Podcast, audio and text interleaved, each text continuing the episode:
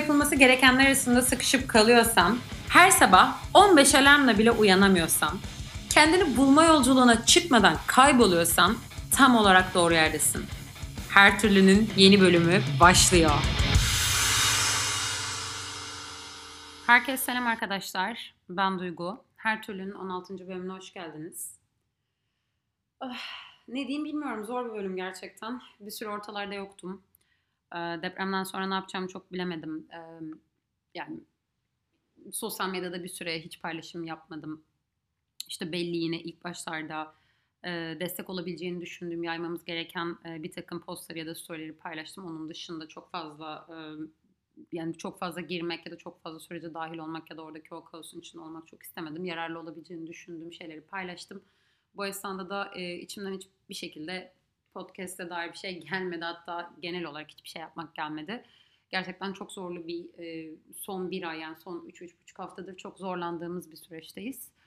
E, ben çekirdek ailem, akrabalarımdan bir kayıp yaşamadım. Fakat benim yakın arkadaşlarımdan çok ciddi kayıplar yaşayanlar var ve yıllarınızı birlikte geçirdiğiniz e, birisine ait bir e, aile yakını, bir e, onun bir dostu, onun bir akrabası ya da ona ait bir ev e, paramparça olduğunda gittiğinde gittiğinde de yine o derin acıyı yaşamamak, hissetmemek mümkün değil. Öyle zamanlardan geçiyoruz ki çok zor zamanlar. Yani ben böyle durumlarda ne sesimizi çıkartmamayı doğru buluyorum. Çünkü evet bu ülkede yapılan bazı yanlışlar var. Bedelini ödeyen de çok çok fazla sayıda insan var. Ona dokunan çok fazla sayıda insan var.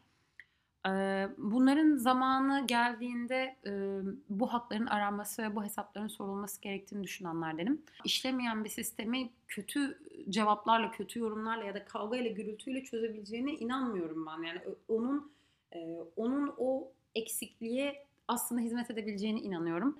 Çok da aklım ermiyor. Şöyle aklım ermiyor. Yani gözlemliyorum diyorum ki ya bu olmaz, bu kadarı da olmaz. Yok bu kadarı da olmaz diyorum daha da fazla oluyor. Yok bu böyle olmamıştır diyorum. Böyle çok fazla e, hayal kırıklığı yaşadığım şey oldu. Ben de buradan bir çıkarım olarak e, sonuçta bir noktada burası buranın acısı yavaş yavaş dinecek diye düşündüm. O yüzden e, hani daha uzun soluklu neler yapabiliriz? Aslında biraz onları düşünmeye başladım. Çünkü hani bu bir kere iki kere olacak bir şey değil. Ama bu suçluluk duygusunu aslında sadece hafifletmek için yap, yap, yapılan bir şey. Ne bileyim işte bir noktada o bölgeye gitmek istiyorum. Bir noktada bu yakın arkadaşımın e, kayıplarıyla alakalı en azından bildiğimiz ailelere bir birincil elden yardımlar yapmak ve bu yardımları daha uzun dönemde nasıl yapabiliriz onları konuşmak istiyorum. Evet bugün çok fazla çok farklı vakıf var. Ben de bu podcast'in e, açıklamasına desteklediğim bazı e, vakıfların linkini atacağım. Aynı şekilde e, story'de de sabitlemeyi düşünüyorum. Yani bu, bunu da güncellemeyi düşünüyorum.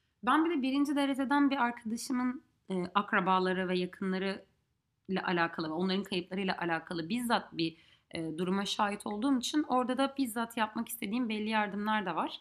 Onunla ilgili aksiyon almak ve bu aksiyonları daha sürdürülebilir olarak devam ettirmek. O yüzden bu bölümde böyle bir başlangıç yaptım. Yavaş yavaş aslında zaten her türlü de tekrar yine kendi çeklerine dönecek. Ben benim için motivasyon ve kişisel gelişim konuları ve bunları eğlenceli bir şekilde tartışmak, bunları sizinle paylaşmak her zaman çok önemli. Bunu çok severek yapıyorum. Ee, ama artık bundan sonra yani hiçbir şey eskisi olmayacak ve zaten hiçbir şey de eskisi gibi olmasın. O yüzden e, hani bundan sonra da bu deprem gibi ya da dünyanın bazı gerçeklerinin de farkında olarak bu yayınlara e, bu konuları da daha fazla vererek ve en azından belli bir süre daha e, bu deprem psikolojisinden bir anda çıkamayacağımızı bilerek biraz bunu buna göre içerikler e, hazırlıyorum şu an.